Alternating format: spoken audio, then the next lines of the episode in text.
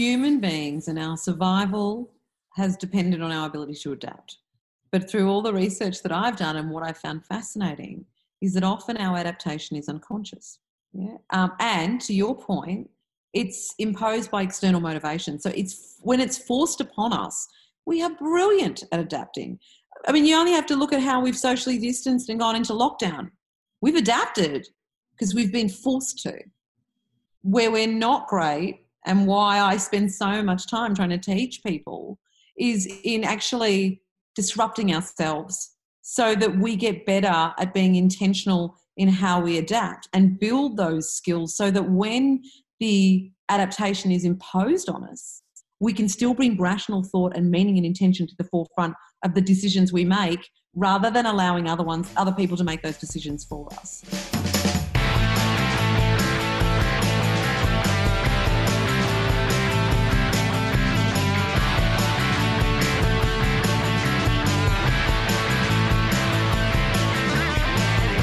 I'm joined today by David Olney. How are you, David? Very well, thank you, Tim. I've eaten pasties, but I have not had a coffee in a pink cup. That's sad. To make up for it, I've tried to brighten your day with pink hair, but I'm not sure that's helping much. So, no, dude, I'm not feeling it literally. we are also joined from Victoria, a place where the lockdown is um, far more oppressive uh, than here in South Australia, with Penny Locaso. Thank you for joining us, Penny. I'm absolutely delighted to be back with you two and we're managing and she says it. that looking at his pink hair, which means she really means it. No, I love pink hair. I, I I have two thumbs up for the pink hair. I have hair envy. Thank you. Uh, because you know where you are, um, unfortunately, you're restricted and, and, and can't get hair done. And I guess why we're talking today is because in lieu of all of that uh, kind of restriction and and and um, social isolation, you've made a very considerable effort to keep people connected as as you do. Yeah. Um, kind of ironic because um, when this all hit, um, I just finished my first book. So I got a publishing deal in December and I wrote a book within three months. And literally three days before we went into lockdown, I finished the book. So you were um, just about to become free and able to go outside and look at the butterflies. ha ha. It was such an anticlimax on so many levels after reaching a major milestone bucket list thing that I'd wanted to do my whole life. And it was really interesting because the book editor rang me the following week when we went into lockdown and said, how are you feeling? You know do you do you still want to release the book as planned in september? Um, what are your thoughts? And i said i feel like everything that i've done in the last five years has prepared me exactly for this moment. And now it's it's it's like i didn't know what was going to come but it was like i was doing my education in how to be able to navigate it in a way that was intentional and meaningful um, and so that's kind of the beginning of how some of the stuff you're talking about started to come to fruition. Yeah, once you believe it in yourself, then the ability to say it with genuine confidence because it's coming from such a deep place to other people. Hey, I think we should do this, and I think you might want to be involved because there's so many benefits to staying connected. There's so many benefits to reflecting. There's so many benefits to thinking about what positives you can personally get out of confronting these difficulties with a good attitude? Yeah, and oh, two things. I think, first and foremost, I had been banging on about how important human connection was as a critical skill you know, for us to be able to effectively navigate the future and how it was something that had been so obviously sidelined by the busy lives that we decided to live for at least 18 months to two years prior to this hitting. So when it hit, I knew exactly what people were going to need, I felt, when they were put in a position where they didn't have the choice anymore. So before they had the choice and they opted not to humanly connect in the way past generations have. But it's very different to when that choice is taken away and you realize that you don't even have the random human connection that you took for granted, you know, with the coffee shop owner or the person that you walk past in the street all of a sudden. And it was like this oh shit moment. And I, I'm like, I know exactly what people are going to need. And I'm going to turn it on early and just see what happens. The other thing, though, I think that was fascinating to me, and I still believe this. And uh, look, five years ago when I was in corporate, I would never have said this. I would have said anyone that said it was woo woo and all the rest of it. But I fundamentally believe, and I've said this for so long, I think we have been fucking with nature for so long. This is Mother Nature saying to us, you know what, I've been screaming at you for ages and you haven't listened to me. And so I'm going to put you in timeout which is basically lockdown, send you to your room and you can't come out until you find a better way to live on this earth. And that's kind of how this all felt. Yeah, that's really interesting because, in the same way you felt like you were ready for it, I found myself with a weird smile the first few days going, hmm, now everyone else knows what it's like to have limitations on them all the time. Wow. So, talk to us about that, David, because you're your experience like and again you must feel completely prepared for a situation like this yeah in reality the thing I've, I've always had to plan to do everything in the world because i have to work out how am i going to get there how am i going to use the cane how am i going to use public transport do i need anyone's help? Can i do it without help? Can i get to a certain point without help?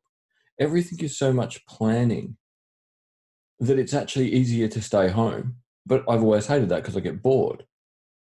So the irony is, I've gone out by always planning and being organized, which means, you know, always, except for podcasts, being early.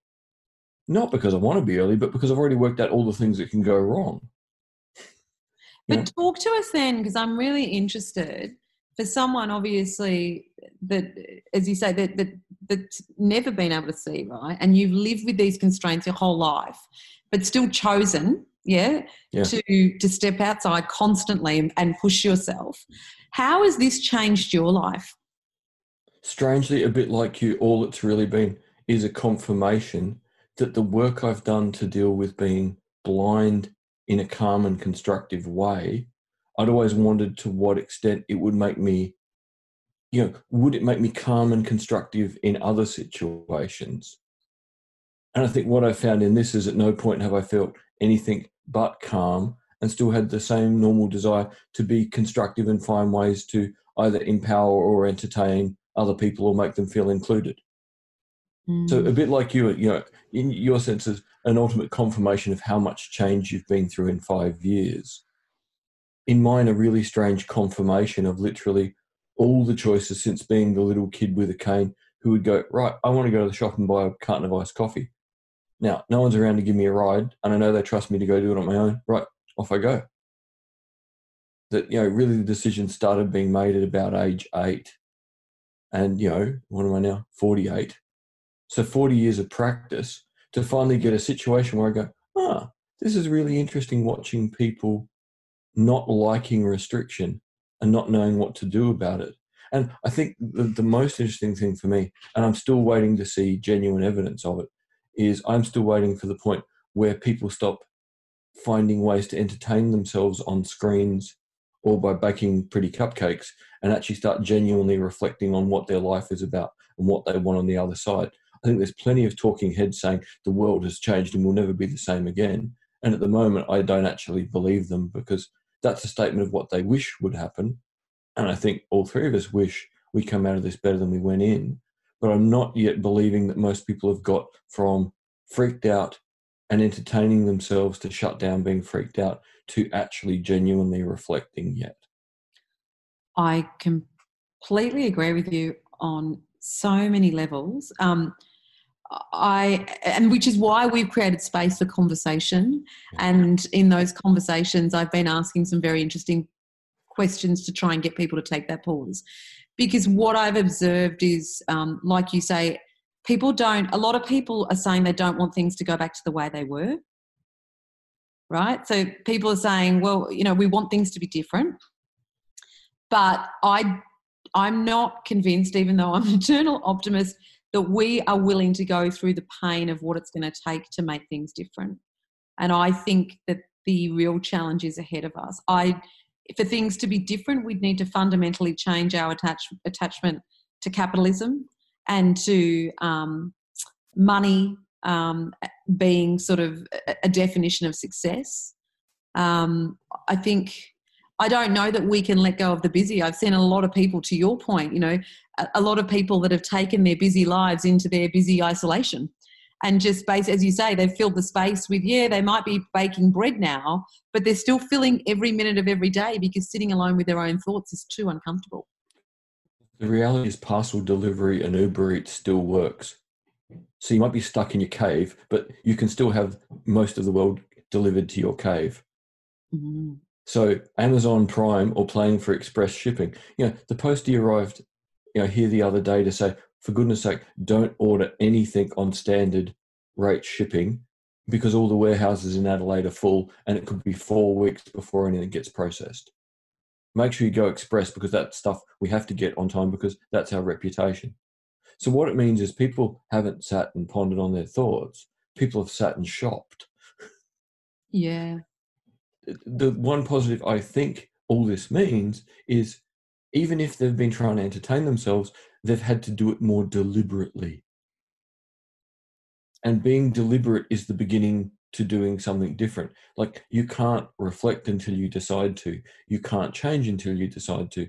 And the first thing that comes before all of that is actually recognizing that you are not an accident. You are not blown by the wind. You are not pushed by the water. You are not squished into shape by gravity. You have the capacity to be deliberate. And once you realize that, you can do what you like with being deliberate. And I think a reasonable amount of people are at the point of realizing they have to be deliberate, but they haven't had the oh shit point yet of recognizing they have to make peace with their own thoughts. So some of those junk values, I'm pulling that from um, Lost Connections by Johann Hari. Some of those junk values of trying to kind of fill this void, let's say by internet shopping or whatever it is, you know, might be a normal practice for someone who has retail therapy on a weekly basis. But yeah. those things now cannot be social in the way that they once were. You might have gone dress shopping or whatever it is with your your friends. My fiance, for instance, just bought a wedding dress online, and I guess didn't have that experience that I would expect, which is that you take your wedding party to mm-hmm. try all your dresses on. Totally fine was her preference anyway, but yeah. I would imagine that there are other examples of that. You know that even some of the junk values or some of the things that are happening now, like getting you know uh, ordering in you're not able to do with other people um and so the you know silver linings to some of the um things that were wrong with the way they were before you know whether all, all the kind of social practices that were embedded with within some of our kind of junk values um have now been you know, just completely compromised by our situation so it's not as if those things were fueled by the social part. But so there's a bit of reflection there as well. Is that some of the things that we're diagnosing that were wrong with the way that we were living before aren't based in a need to have a, a social life because they're existing without it. Yeah, but most people mm-hmm. were already fairly alienated and isolated before this. Yeah, I guess if you just wanted to be optimistic about it and say, oh, you know, this person's only engaging in, you know, they're only shopping all the time or whatever it is because it's a social event or or gaming or, or something like that you know that you can't be optimistic about some of those things in the same ways. I don't. Yeah, think. but this is very much a generational thing, I think, Tim. If you look, your age group are incredibly social because you've essentially raised each other because parents were so busy and so many parents are divorced. As a generation, that's the normal numbers. But you get ten years older than you, and most people surveyed say they have hardly anyone in their life they can talk to honestly and, and forthrightly. Mm. So, you know, I think this is where generational difference is very important. And the one thing here is, once again, lots of people are spending tons of time on Zoom, but for the first time ever, that's deliberate. So that to me is the win out of this. Is that instead of just running into someone because you know you do the same thing every Saturday, well, setting the laptop up, sitting at the table, sitting in front of it, sitting still, is all very deliberate compared to the bumbling that used to be normal social behavior. And yeah, that's a real say, positive. Look, I mean, there's a whole host of conversation and articles out at the moment, and Zoom fatigue and how yeah. that's impacting people's brains and and the exhaustion people feel after being on Zoom meetings all day. But one thing, I mean, look, as some, and, and I, I must say, I, I have a bit of a chuckle because I've been using Zoom for years since it kind of came out. Yeah. And so it's not new to me. I was more astounded by the fact that my, lot, all these people didn't know it existed. Yeah. you know, like, and there was like a novelty. I was like, wow. And then I think what became really fascinating for me very quickly when we started running connection events and sort of workshops online was I'd never noticed, well, because I'd never run large group sessions on Zoom. We'd always kind of contain them to smaller groups intentionally. Mm. But when we got so many people coming to these sessions, it astounded me how it forced people to focus and listen to one another in a very different way to what people will in a room together. Because if they don't, they miss stuff. You know, and you do miss stuff when you're in a room together, but the level of care doesn't seem the same. Like they actually really focus and intently listen. And um, I think that's been one of the things I've loved the most about running these sessions on Zoom is that people actually listen to each other. And when they listen to each other, they're seeking more to understand and empathize. And I see, like, you know, with the Brady Bunch screen, I can I can see the light bulbs going off in a way that's different to what I've seen in the classroom. And that's shifted a perspective for me because my mindset has always been, you know, like we've intentionally done things humanly because I'm so passionate about human connection and the power of learning through human connection when everyone's in the same room and the energy that creates. But I must say, I've seen equally magical moments in different ways using Zoom that you couldn't get in a classroom because people are so focused and so intent in listening to each other. Which is great because that's another form of deliberateness. And I'm glad you've seen that because, from my perspective, teaching via Zoom is a nightmare. Yeah. Well, don't, don't get me started on homeschooling. yeah. yeah, I can understand that it would be. I mean, look, teaching full stop. I think that you won't. You would be hard pressed to find a parent that doesn't appreciate schools at the moment and doesn't appreciate teachers in a way that they didn't before, because I think that there has been a very hard lesson in how hard it is to actually educate um, children especially when you've got a hell of a lot of other stuff going on. But it's a hard task to school your children. And, you know, we're schooling one, two, three. There's a classroom of 26 for most students. What, and the other thing it's made me realize is, God, why you would ever want to homeschool is beyond me. yeah, the people who've decided homeschooling is a good idea after this. I'm look, look, give yourself a cooling off period. Oh, look, my hat's off. If you've got the patience to do it and you feel that you're at the level where you could elevate your child like that in the context of how we currently teach, good luck to you. That's amazing. Mm. It's not something that I would want to do long term. It's tough. But it's interesting teaching young adults at university who are right at the point of being adults who want their independence and to be able to socialize and do their own thing. So I think this is you know, different age groups are going to have a very different experience of what it's like to be stuck in front of a laptop. Yeah. And look, yeah. the other thing I think that has become extremely apparent to me, I've been asked to do a number of webinars for large groups. And I have to be completely honest, I can do it. And people say they're highly engaging. And I try and use the technology as much, much as possible to get people doing things and feeling like it's a dialogue. No one wants to be talked at. No. That's why I don't love the webinar like everyone's like, yeah, but you've got chat and all the rest of it. I'm like, yeah, but I find that as someone who is all about the dialogue and the back and forth, even when I speak on a stage, I'll get down in the audience and ask questions and interact. I find that one way talk at people. I I don't enjoy it, and equally, I it's hard to find people that love to be talked at. So sitting and having to listen to a lecture for an hour, which I'm assuming they still do at university. It's been a while since I was there. That's my problem is I don't lecture that way. I stop every 10 minutes and try and get questions and change directions on the basis. And mm-hmm. the thing is, in this environment, the two or three people who are willing to talk, you end up teaching to them. There's a whole group who are a mystery because you can't hear if they're typing on their laptop. You can't you hear if they're breathing slowly. I see. I make. I've been running these sessions with university students for a client that's brought me in, and what astounded me first off the bat was how many of them have their cameras off. Yeah. And I just basically say as soon as I get on on, you can't participate if your camera's off. So if you can't have your camera on for any reason, that's fine. But jump in another session when you can, because yeah. I won't deal with people hiding in these sessions. Because to yeah. me, it goes against the grain of everything that we do from a human perspective and it's not fair it's not fair that you can see me but i can't see you yeah so i'm curious what what have you guys found hard during this time? I found it particularly hard eh, doing these recordings without kind of having this face to face. I mean, it, it's good enough, but eh, you know, David, I, David and I have a practice of getting a burrito after every podcast recording. Just the little things like that, I found hard. I think what's been most taxing on me is that I work in retail in an essential service, and that has been in, yeah, just incredibly taxing on my mental health because I've witnessed the worst of how people are behaving when we all need to rally together. And I've taken it on board in ways that I shouldn't personally, and it's affected, you know, my willingness to go outside at all aside from work, which I suppose we shouldn't be doing anyway.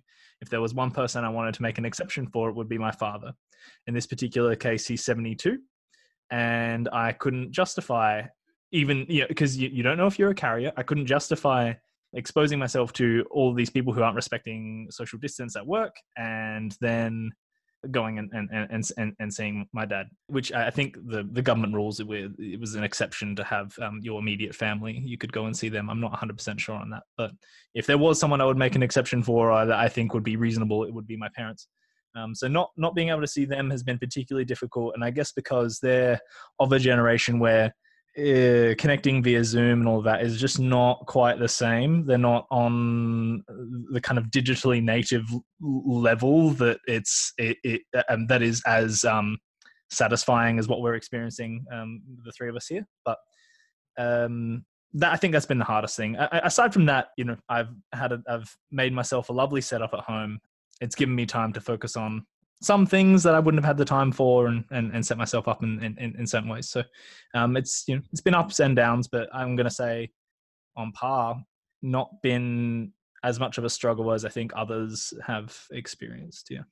David? I think like Tim, definitely the fact that we would sit and chat for 20 minutes before we recorded and then go get a burrito after or go get a burrito and then go get a beer. So the little things that go around activities that are just easy to do because you're out in the world and you're interacting in the world in a nice way. That you're doing your thing, everyone else is doing everyone else's thing. And you sort of interact with the world without sort of crashing into it. So that ability to just everyone was doing their own thing. I've got a close friend who lives three blocks away who had a stroke two weeks before all of this, who has major lung problems. So, you know, not having any legitimate reason to be able to reach out to someone who also doesn't have a lot of hearing. So for him, technology just doesn't deliver very well. Mm. So, you know, not being able to connect with someone who really could benefit. Because again, um, you know, comorbidity is what this disease is all about. And if you're old, you've just had a major medical condition, and you've got ongoing lung problems, you know, for him, this disease would probably be terminal. So, yeah, not going out to see my mum and dad on the farm you know, talking to them on the phone is pretty good, but the physical thing of being out in the middle of 75 acres, I found that particularly hard. I'm so much still residually a farm boy. And if I don't get my day of it a month, I sort of get a twitch. And there's not really a substitute for that twitch because, you know, going to a green space that's not a farm isn't the same. That's kind of a manicured artificial modern park for urbanites. It doesn't have the same feel, the same sound, doesn't fulfill that same thing where it's it's not nature, but neither is it hyper, you know, manicured urban environment. Mm. And it's sort of probably my most comfortable place because it's sort of so central uh, to identity. And yourself, Penny? Again, the irony, you know, of, of banging on about human connection for so long and how important it is. And I knew it was important, but I don't think I ever anticipated how it would make me feel not to be able to touch people. Yeah. And I am not someone who has experienced anxiety or depression or anything like that. And I'm certainly not proclaiming that has been the case. But I must say, there's definitely been a sadness that I've not had before um, during this time. And I've been I've spent a lot of time, perhaps differently to what you were saying earlier, where I have been trying to understand my feelings and spend a lot of time alone thinking and processing because I'm not a big, uh, well, I'm a big fan of not avoiding uh, feelings, but actually understanding what, well, what's making you feel that way. Because often when you feel a certain way, it's because you care about something. it's alerting you to something that's important to you and um, i think that was really helpful for me because i was feeling sad and then when i realized it was because i couldn't touch people and i couldn't hug people the same way. And i am you know a very physical person. Um, that was helpful but then it also enabled me to flip my mindset and go thank god i've got my nine year old son. Imagine because I, I was still getting a lot of affection from him i still am. Mm. but it's like then i all i kept thinking you know because i always think one of the best ways to ground yourself when you are feeling a bit sad is to consider there's always people out there that are in a worse predicament than you. And i was like imagine people who are living alone who are in lockdown and to your point like i think of my dad and both of you you know have spoken about people that are vulnerable. You know my dad's 77 he's disabled he has not been able to go anywhere since this happened because he's extremely vulnerable because of a number of health conditions. And you know he's full isolation on his own and we're all facetiming him. Thankfully he is very tech savvy for a 77 year old and you know he's on zoom and uh, we have family zoom meetings and stuff but you know i just it just made me realize that even though i was sad i still had so much more human connection than a lot of people Yeah, it's Right. interesting you talk about you know hugging and touch. It's a weird thing being blind because of course, so many places like if Tim and I are walking somewhere, I'll take his arm. If I'm doing anything with any of my friends, I'll just take an arm. So physical contact is such a normal part of what I do. And what I found really interesting is even in doing so many less things, you know, if I wander down to either the cafes I normally go to to get a coffee, now we can go back. The people who work there just immediately give me an arm to go put me on the one empty chair. No one hesitates. I haven't had to ask once. And yet, one of the things I was really wondering is okay, in a world where blind people need assistance, and that involves normally taking someone's arm or Mm, getting them to show you something with their hands by showing you with your hands, wow how are people going to feel? And it was amazing. Like yesterday, I had to to walk past the Oxford Hotel in North Adelaide, and it was great. There was noise out the front. I thought, oh, great, they're going to reopen. Something must be going on. And it was a couple of people sanding down all the tables out the front. And the lady who was busy sanding just came straight up and said, Hey, we've got the tables and bits, it's blocking your way. Would you like me to walk you around? I'm like, Thanks, that'd be great. And she just like literally puts her arm in my hand. Didn't even think. oh david i'm jealous i'm jealous But you know, it- that's that's the amazing thing. that's Some people just dealt with this. Mm, and that's been lovely. So even though I'm not sure people are reflecting on how they want the world to be different and how to be different in it, what's been wonderful is the level of still being human when it comes to little things that I've encountered. Just as I've gone and done the little things, you know, every few days that let you encounter people, Base base level human the base level of being a human because we've stripped away Mm. all these things that we're normally engaged in. So that's a question I've been asking in sessions that we've been running. So we've been running this crazy idea that I had called Human Hour, which was all about given people were in lockdown and people were working from home and homeschooling and trying to navigate what this was going to look like and feeling completely overwhelmed. I was like, well, what if we could just give people an hour in their day, a virtual hour of happiness where we connected them with random strangers from all around the world and we did little activities that were scientifically proven to bring a little bit of joy into people's days. And one of the ways we did that was we would have a conversation about what it means to be human. And it was so, well, it still is. We run these sessions every week. And it's just so interesting to me because it's such a poignant question. But what's interesting is that most of us haven't considered this question for a very long bloody time, if at all. And we are human beings. And so if we don't ask ourselves this question and we don't connect with what it means to be human, how do we actually connect with the things that matter to us as a species? And the thing that's astounded me is fundamentally, everyone, when they answer this question, comes back to a pretty basic core that centers around being human is being connected to self, being connected to others, and being connected to your environment. Now, I'm broad brushing that, but that's Mm. pretty much what comes up time and time again. It's all centered in connection, which is what our whole conversation has been about. What does it mean to you to be human? Um, yeah, big question. Uh, I'm mostly convinced and this is just uh, completely colored by what I enjoy and what I find meaning in myself for myself is is is establishing we're social creatures so i just i like establishing connections with other people i like finding things to admire and emulate eh, things to admire in others and emulate that and kind of absorb some of the best things that I can see in other people. It's, it's probably something that I something that is in, in, my core, I guess, is is watching things in other people that I admire, and then yeah, trying to absorb that in, in into my, in, in into my kind of identity structure, which isn't to say necessarily that I identify myself based on other other people or like a, or based on other people's opinions or anything like that. It's it just just that I I think there is a collective goal that if we you know if we can be better people, I'm I'm, I'm all about being better every day or putting myself in a better position. We can take things that other people are doing well. I must admit I haven't noticed as as much of that because you don't talk to as many people, but I've still been getting one of my favorite things, which has been having the these exact kinds of conversations, which is is probably my favorite thing to do to have a really engaging conversation. So I've been fulfilling that need in some sense, and and that because usually these conversations are informative. I've been taking that on board, and I've been noticing changes in myself. So it has been an opportunity to grow, but not not in terms of not re, not relationally.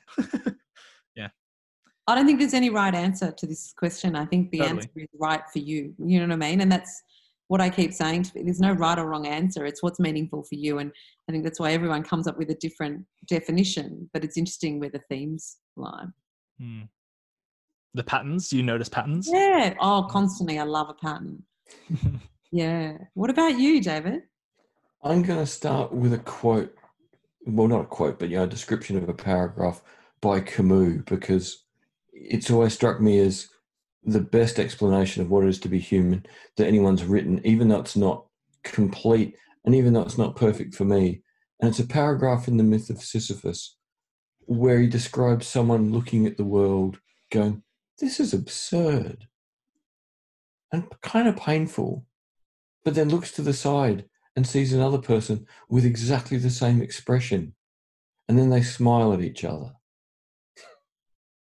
Now, it's all absurd, but isn't it wonderful that we're trying to make sense of it and deal with it together rather than on our own? And I think that gets to something really essential about being human. It's not a perfect answer for me, but there's something in that that's pretty close to perfect. In that being human for me means not really knowing who or what I am entirely, but knowing it, asking the question, is always important to continue to learn more. But the answer isn't just in your own experience. The answer's in recognizing that other people are asking and answering the same questions about who am I, what are we doing, what's the point, what should we make of this, yeah. and recognizing that just knowing that someone else has got that same, you know, recognition. This is absurd and a bit painful, but isn't it nice to know you're not in on your own? I, I can't tell you how many times I've heard that. In the sessions that we run constantly, people will get to the end and it's they just say, it's like a weight has been lifted, it's totally unexpected. And the one thing that I feel really strongly about is I'm not alone. Mm. And and I find that so interesting that we still feel so alone. Do, do, do you know what I mean? I think I I get you know, isolation is isolation. I mean, that is the term. Mm. But, you know, people still feel alone when they're spending all day on Zoom, mm. which shows that the technological connection does not. Um, it's great, and thank God we've got technology because it gives us some connection now. But I just do not think that it will ever replace what human connection can give us. See, I wonder if people are learning there's a difference between feeling alone and feeling lonely. Yes. Because Zoom should transcend lonely, but it can't transcend alone. And in the same way that this thing of having to be more deliberate, if people just start thinking about, hang on, am I feeling lonely or alone? And if it's alone, am I kind of comfortable with that? Because that's not a permanent thing. Yeah, it's like, well, I'm feeling alone now, but if I connect in some way, I can, you know, inform that differently. Whereas lonely is only other people now, so I don't have to think about me. Or there's different things going on, and people have to make sense of them for themselves. But there is such a difference. You know, uh, Huge.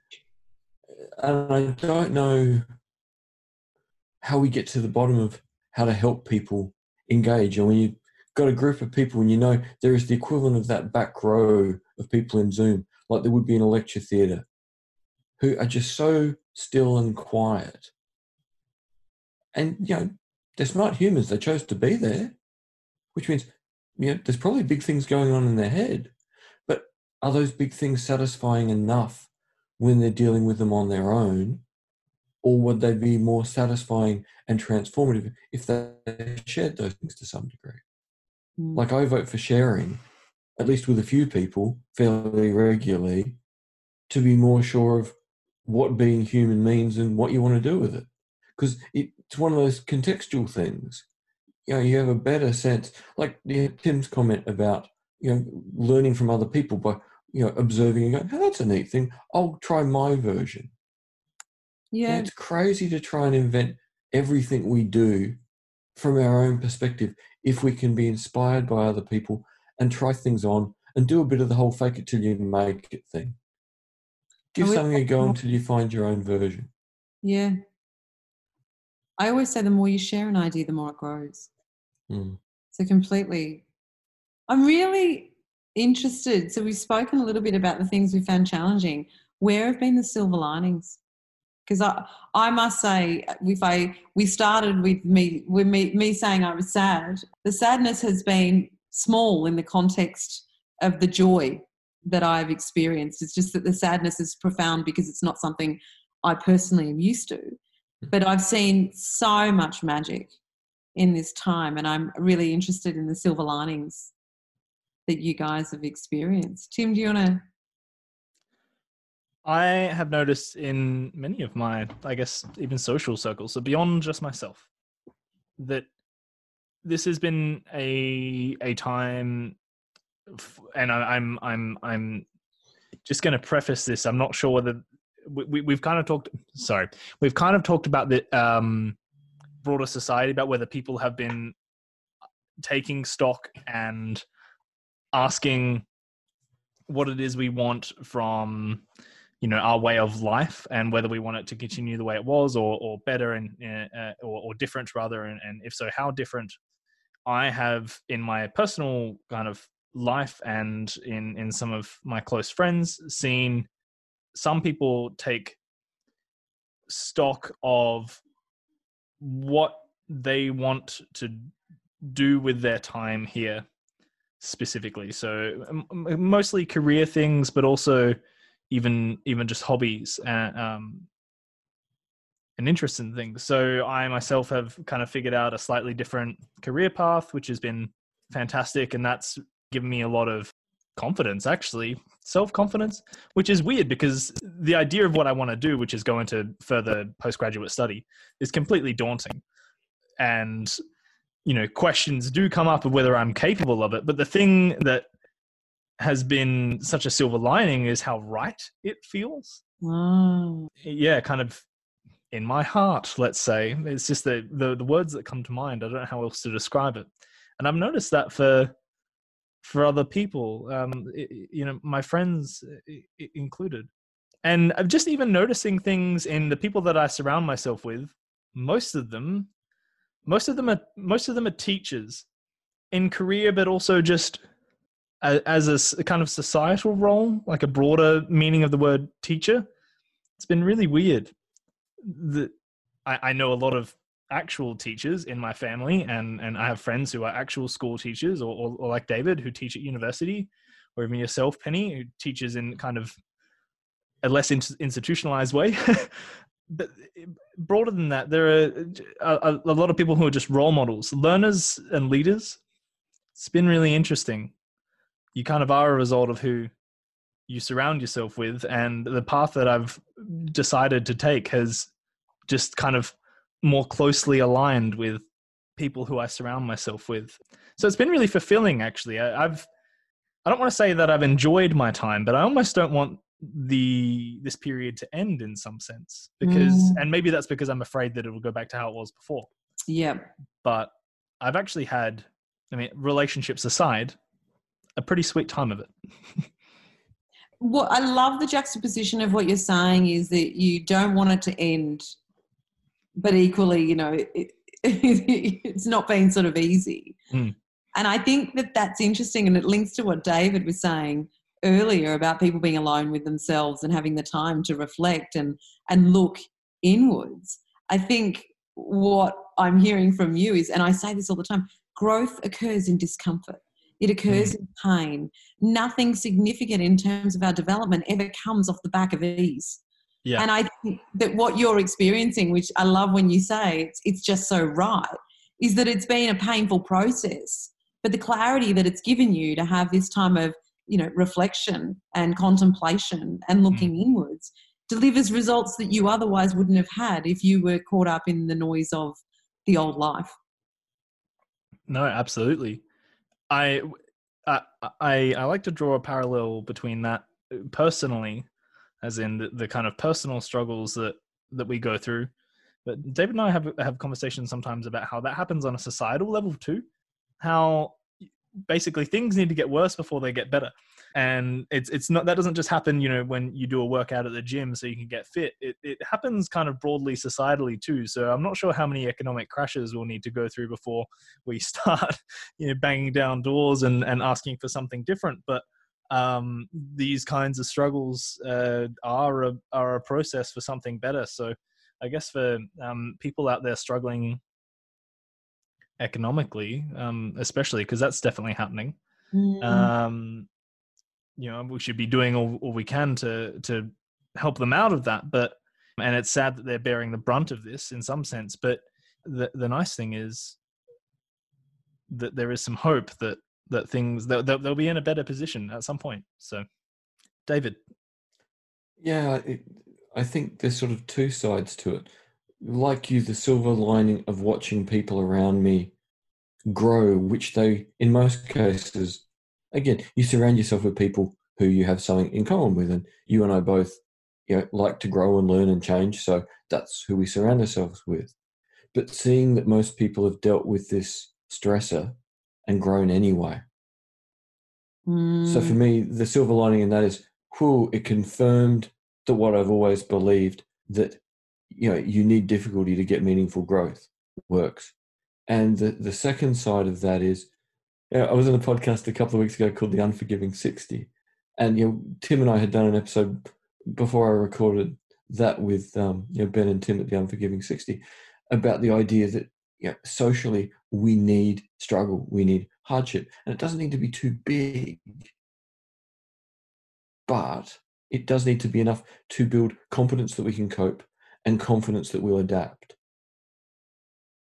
Mm. And I'm hoping out of this that the silver lining is that enough people who had the confidence because they were natural growers now also have got the confidence to go, actually, I'm now willing to push harder for my own growth and push harder to define what a better society should look like, a better world should look like. Yeah, it's all well and good when I'm teaching 18, 19, 20 year olds at university to say to them, you guys have to fix this. I can educate you. I can advise you if you need help later as just another person whose brain to pick. But you are of the age where you need to start positioning yourselves to change this. And they just go, yeah, okay, um, gulp. Whereas I'm hoping enough of them will get beyond competence now to confidence. And the great silver lining out of this may be, you know, in the same way they talk about the greatest generation coming out of the Depression and then World War II. And it wasn't them themselves, it was them in conjunction with their experiences. Mm. That the first time since the greatest generation, we have a may have a generation who won't be intimidated by what's in front of them. Penny can i ask what your silver lining is and i, I want to follow this up because uh, what david just said has a really interesting tangent but we'll uh, ask first yeah what's what's been your i guess silver lining Oh man, there's so many, so many. Um, I mean, I always say, you know, I, I teach people how to intentionally adapt, but it's a practice, yeah. And I'm not perfect, and the only difference is that I choose to get on the mat every single day with that practice. And some days I fall flat on my face, and other days, you know, I'm really in the flow of it. I think of it a bit like yoga. Um, but what this has enabled me to do through creating space, um, because so much of my, like my, all of my public stuff was shut down overnight, like literally, it's created the space for me to look at that practice and how I can make it better.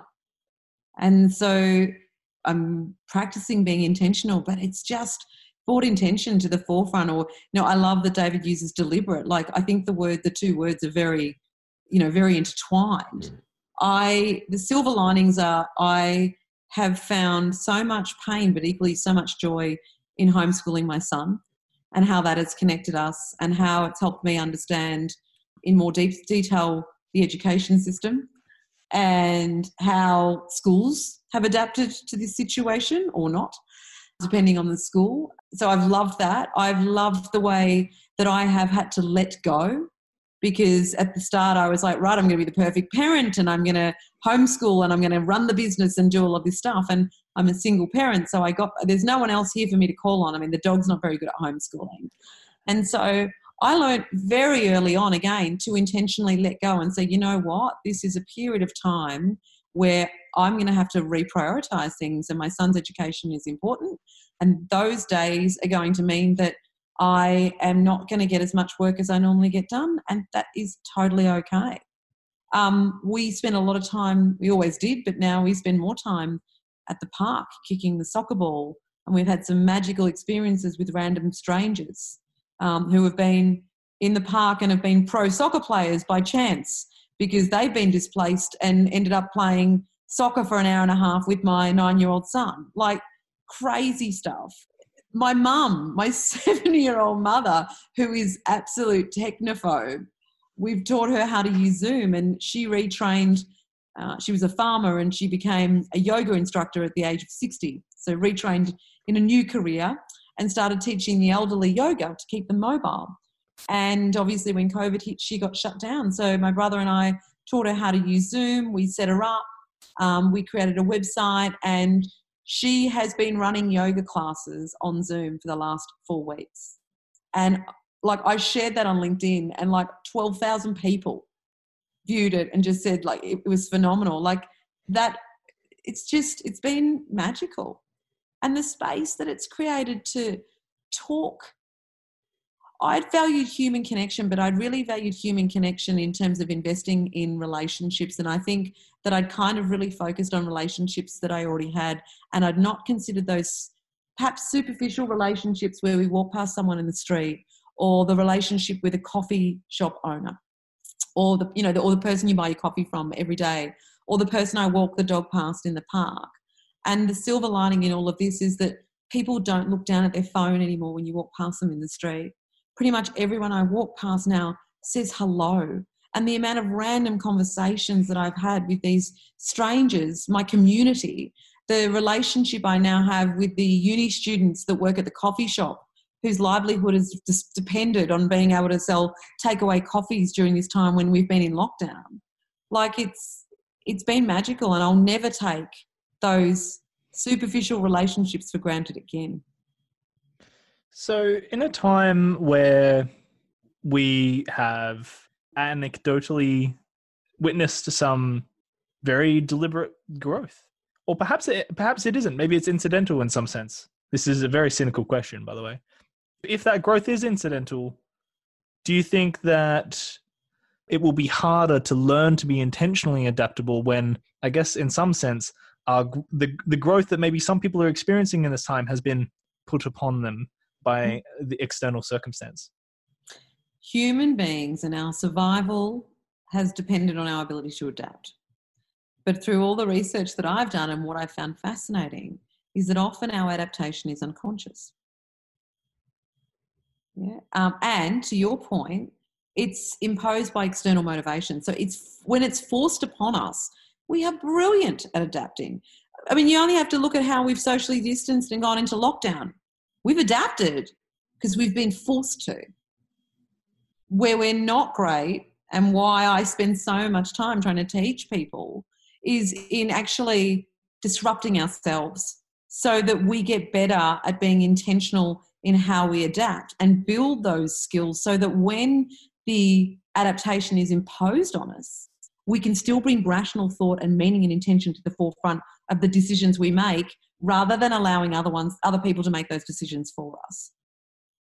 And so i try and advocate constant self disruption which i think you guys play in the space of quite regularly because i think the skills that it builds enable us to operate very differently when we are in these environments where crisis is imposed. My biggest fear my biggest fear out of all of this there's a term called hedonic adaptation where we are very good at going back to the way we were. Basically, you know, it's like, for example, you win the lottery. You think the lottery is going to make you happier. And you, yeah, your, your happiness goes up in that moment that you win the lottery. But what happens is your baseline happiness, your, your happiness will go back to whatever the baseline was before, even if you were just living on minimum wage. Yeah, it kind of goes up, but you rebase. And my worry is we've had this moment where we've kind of we've had this spike and gone, oh, hang on, maybe some of this stuff matters to me. But in order to hang on to those things, there's going to be a lot of hard work when we go back to some sort of what we had before. And I think as humans, we're very good at moving on and forgetting. And that's my fear. My fear is that we won't sit in the pain that it will take to drive the change that we need. Especially if the conversation that we're having right now isn't broadcast to a wide audience let's say. Um, you know 12,000 people is a massive massive amount of people to have witnessed and and and engaged with with with your post about your mum. This is not a criticism. Certainly not uh, the whole population though. How many people are getting that message? So if the messaging around all of this stays the same people might not have the tools or or, or the awareness to even stop from going back to the way it was. I got approached. I've been approached by a lot of people. That's the one thing I've been astounded by since COVID hit. I think obviously a lot of people are trying to reinvent their businesses, which is no surprise, um, and um, trying to pivot or collaborate and things like that. But one person that reached out to me that I said hell yes to um, was an amazing girl I know um, called Sophie, and she runs Humankind Enterprises. And her brilliance is in capturing the stories of our elderly generation and sharing them with communities so that they're not lost forever. And she uses technology to do that. And when all of this happened, she's equally as passionate as I am about shaping a different kind of future, one where we put humanity first. Yeah, and um, we don't we don't ignore people um, we don't let people go without.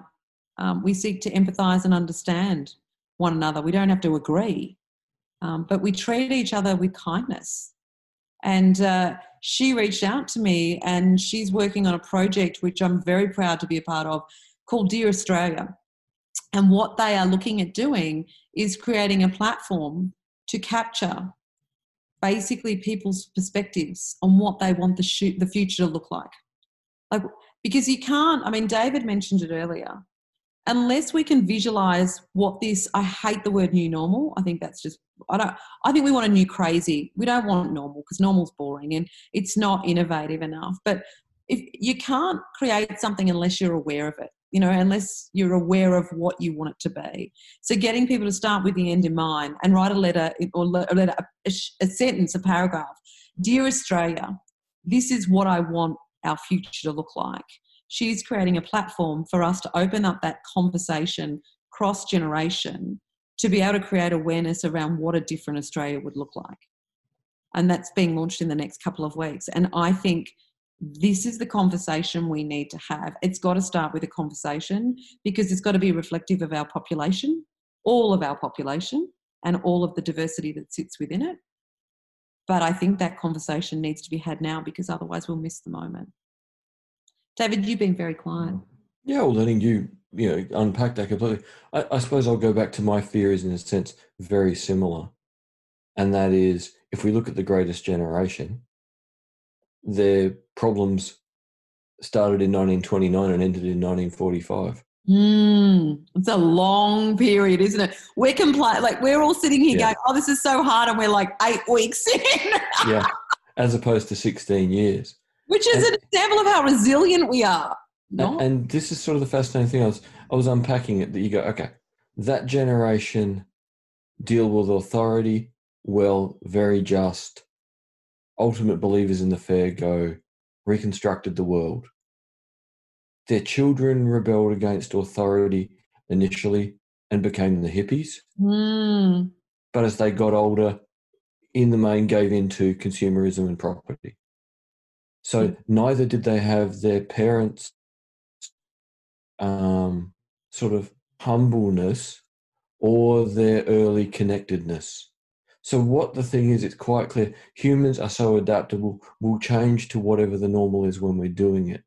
And if the normal was life was hard from 1921 to 1945, then life was good from the mid 1950s until the oil crash. Once it got harder again, to an incredible extent, I don't think we even want to admit, as societies, uh, affected by the temperature of the water. And that's going to have such an effect. So, if we are to get really positive change, you go, that's going to largely be externally driven because it normally is. And that means this has to go on for a long time. And that's really bad. It's a case of like being the frog in the pot mm, eventually the frog dies because the water gets too hot. If the temperature changes gradually, the frog doesn't even notice. Now, what we've had in the 20th century was the temperature changing dramatically and humans going in the other direction from it either being too hot or too cold and being affected by that. And for all our supposed steadfastness, most of the major psychological studies actually say that humans change more in their life than they would ever want to admit or anyone around them would remember because everyone around you has changed just as much as time has gone on. So I end up in the terrible conundrum with this constantly that to get a better outcome takes time. Pressure can either be society puts small pressures on people to grow them, but really we haven't had many sophisticated societies who've done that. And we don't want to go back to Sparta. You know, we don't want social engineering and putting eight year olds out in a you know a crappy cloak in the snow. That's not the way to get the better outcome. So, having a pathogen be the definer of our future means we're not really taking control of it. We're not really grabbing hold of it. We're not really, you know, defining it. And your point, uh, Penny, about having to have the vision of it. This is what terrifies me about our political leaders. Their their I've careers. name, David, I can give you the tip. No, their their careers depend on their ideological consistency. So for them to change from their vision of how the world is is a really big thing, and they can be advised, and maybe they can be advised well. But the average person is reasonably flexible because we don't get judged on our consistency in the same way our political and economic elite do. They get judged on their consistency. The market and politics hinge on their consistency and their consistency is about to be our greatest problem. Mm, The okay. pathogen is not a good teacher, and they are not good adapters in the long run. And between the two, where's the consistent pressure for growth that is not a danger to the survival of our species? So they're normal. They're normal in the way that we that Penny was saying she wanted it to be crazy. Precisely. Mm. And th- they've been picked for being normal, and there's nothing wrong with being normal. You know, to get where they've got, it's a career of being normal to get there. Mm, But what they need to be to be leaders is abnormal. correct. And we don't have abnormal leaders. We have abnormal people on podcasts. Mm. Yeah, I don't believe the change we need is going to come from the government. And but but that said, one thing I will say is that I don't think anyone can criticise. Like I don't think there's there would be a better place in the world to be than Australia right No, Our government has done a remarkable job, and that's has- fantastic. But the, the switch back, the rubber band going flick on hedonic adaptation is my fear. Yeah, no, agree. And I don't think anyone would want to be in politics at the moment either. Like, I don't think it's And been. that's the problem. Real leaders would want to be there because it's like, okay, there's people out there who want a vision for the future and a path to get there. And they've been destabilized enough to not need me to be ideological consistent. Mm. If we actually had genuine leaders at any level in politics, this would be the time where they should look like superstars. Yeah. Well, I mean, you only have to look at Jacinda Ardern. Just think that whether you are aligned with her political party or not is not the point. But she is willing to do things that most leaders, let's be honest, don't have Yeah. the balls to do. And if we're lucky, we'll see an entire country go, there's a vision, there's a plan, and what have we got to lose? The problem is, I can't see that she emerged out of a system that knowingly picked her. They Mm. didn't know what they were getting. No, no, no, I don't I think you're right. Yeah, it's not like they went, hey, she's the wild card for when things turn to shit. They had no clue. It's just the dumb luck that someone that competent went under the radar that long. And then ended up in the series of crises, like had the opportunity Yes, through a series of unprecedented crises to really to come keep forward. growing and pushing the limits because the situation kept demanding for the limits to be pushed. Right. no one knew how terrible Chamberlain was going to be. Oh, well, 1930s Britain, Mm. Yeah, he wasn't that terrible. Well, I mean, he wasn't able to uh, cope with the the threat in the same way that Winston Churchill might have or did. Yeah, but again, there we had to, you know, hope that a guy that flip flopped, changed side, and self medicated non-stop could save the world. we don't want to be relying on that. right. Okay. Right. Right. Right. So it's not intentional in the way that you would hope that she would be elected, as well. no. So what we can suggest is that randomly there's a chunk of people in political or in positions of political and economic and cultural power who, by dumb luck, circumvented hegemonic power of looking like the rest of their clique. Mm. and sorry, hedging our future on a pathogen and random ability to avoid hegemonic control? People are too good for that to be all we can hope for or rely on. Individual humans are too good for that. So is the point that we've come to so far in this discussion that in actual fact it would be better for things to return to the way they were so we have the opportunity to change them on our own terms.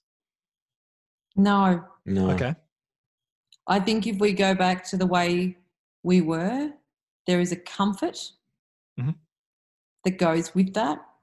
And I think people will very quickly forget Mhm. the sourdough they were break, baking while they were home and the, and, the, and the joy that that brought them and the slowness of life and how that connected them with their family in a way that they hadn't before. I think I think that it is very dangerous to like, and I, that's why I love this term, the new normal.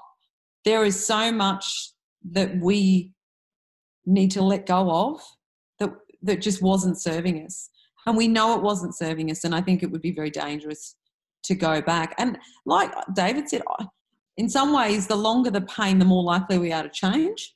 Yeah, I, I completely agree with that. which is terrifying.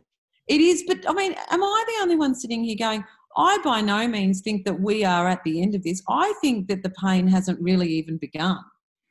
Like I, No, I if it goes like Spanish think- flu and we get a proper second wave, then we haven't even seen the beginning. yeah, and even the economic impact. Like everyone's like, oh, people have lost jobs, and yeah, they have, and it's horrible.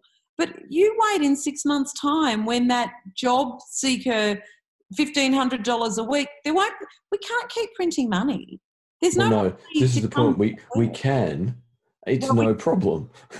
Yeah, well, but it, it creates another problem. Yeah. So what happens in six months' time when? Well, what happens in first of June when we go back to things being open and the reality is a lot of businesses that haven't folded do fold because there's not the demand that was there previously because we've got such an impact on consumer confidence. I'm guessing. Yeah, and then in six months' time, we've got a lot more people that are unemployed, and we don't have the funds to keep paying people fifteen hundred dollars a fortnight. Like, I just think we are at the beginning of the pain. like you saying 20 years or whatever it was for you know yeah, 16 years. I- I don't think this is going to be over in the next six months by any stretch. No, which then changes the calculation so dramatically. So at the moment, this is just a foretaste of, hey, humans, guess what? You can be adaptable. Now, let's see what else gets thrown at you to see what you then do with your capacity to adapt. So we've had a nice test run, and I hate saying nice because there's an awful lot of dead people around the world, and there's an awful lot of people grieving.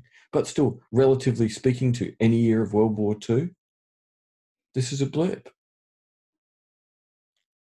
I think we're going to have a lot of time, and that's probably.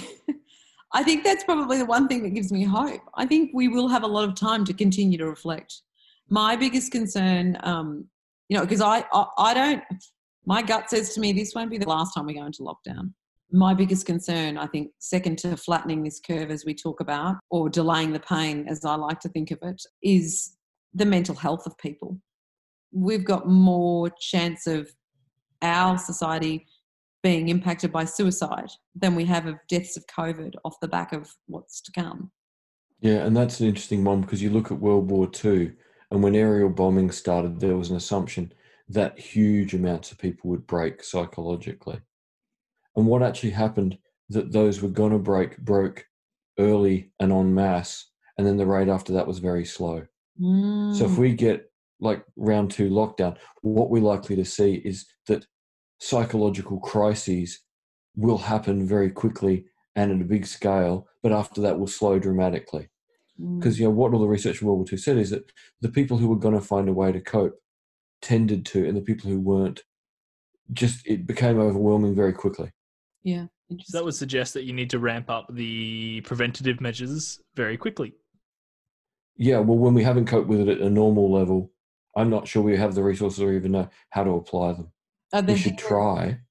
the I don't know how. of that area of um, whatever body it is, I read the was it two weeks ago, basically said exactly that, David. We couldn't cope with what we had before. There is no way they could cope with what they are anticipating will be an absolute influx of people with um, mental health issues. The other thing about this that's really weird too is, you know, look at the fact that across Australia, people hit bottle shops nearly as hard as toilet paper. and you're surprised by this? I was. No, no, no, no, I'm not surprised at all. But in a society that has a terrible predilection for violence behind closed doors, Mm. to add functional drug addiction Mm. on a heightened scale to you know, already what again I, I don't like calling it a domestic violence epidemic. I think the numbers have probably always been bad. The only difference is people now talk about it because maybe they've got a chance to escape it. Yeah. but to add the pressure cooker of stuck at home and the pressure cooker and it wouldn't matter if we banned alcohol tomorrow. People just make it. People just you know go buy meth. Won't matter. I would have to imagine that meth dealers at the moment are making a fortune, particularly doing home delivery. But if we add into this mix lockdown, predilection for violence, Mm. and then a drug that makes people's mood worse, this does not bode well for the social lessons, the social experiences that so many people are going to come out of this having experienced worse things behind closed doors than before. Oh come on, guys! We can't end on a on a miserable note. Uh, We are the optimists. but this is what I keep saying. Like one of the things that I get people to do at the end of the sessions we run. I mean, we've been running the Human Hour, which has been phenomenal. Like I said, we've had people from all around the world. It's blown me away. We've been running fearless masterclasses where we we basically teach people how to not avoid fear how the fear is actually not the problem it's our attitude towards our fear and our response to it. inability you know to actually allow ourselves to feel it and move through it in a way that's constructive and we've also been playing with um, language and running sessions around how our words can impa- impact not only our mindset but how our day plays out you know and so such simple stuff but it's just what it's given me, these conversations with, well, we, we'll be up to thousand, over a thousand people now in the last six weeks since I've been playing with this stuff. And it's all just been experimentation with online programs to see what works and whether people are willing to be vulnerable is I do have hope because one of the things we get people to do at the end of a lot of these sessions is to complete the statement in the future.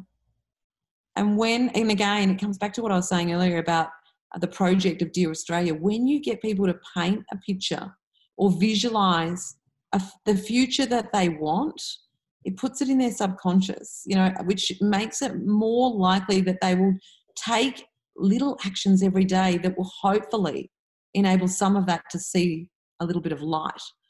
And um, I must say that every time someone completes that statement in the future, um, the stuff that comes out, the smiles it puts on people's faces, it, it is heartwarming because what people want is so much of what we're talking about in terms of the change we'd like to see for humanity and that gives me hope.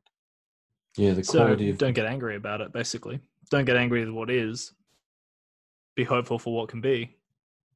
Hmm. Yeah, and be responsible for what could be. Yeah. That's what I loved what you said, David, about you're talking to these 18 and 19 year olds and saying, I mean, rise up, we need you.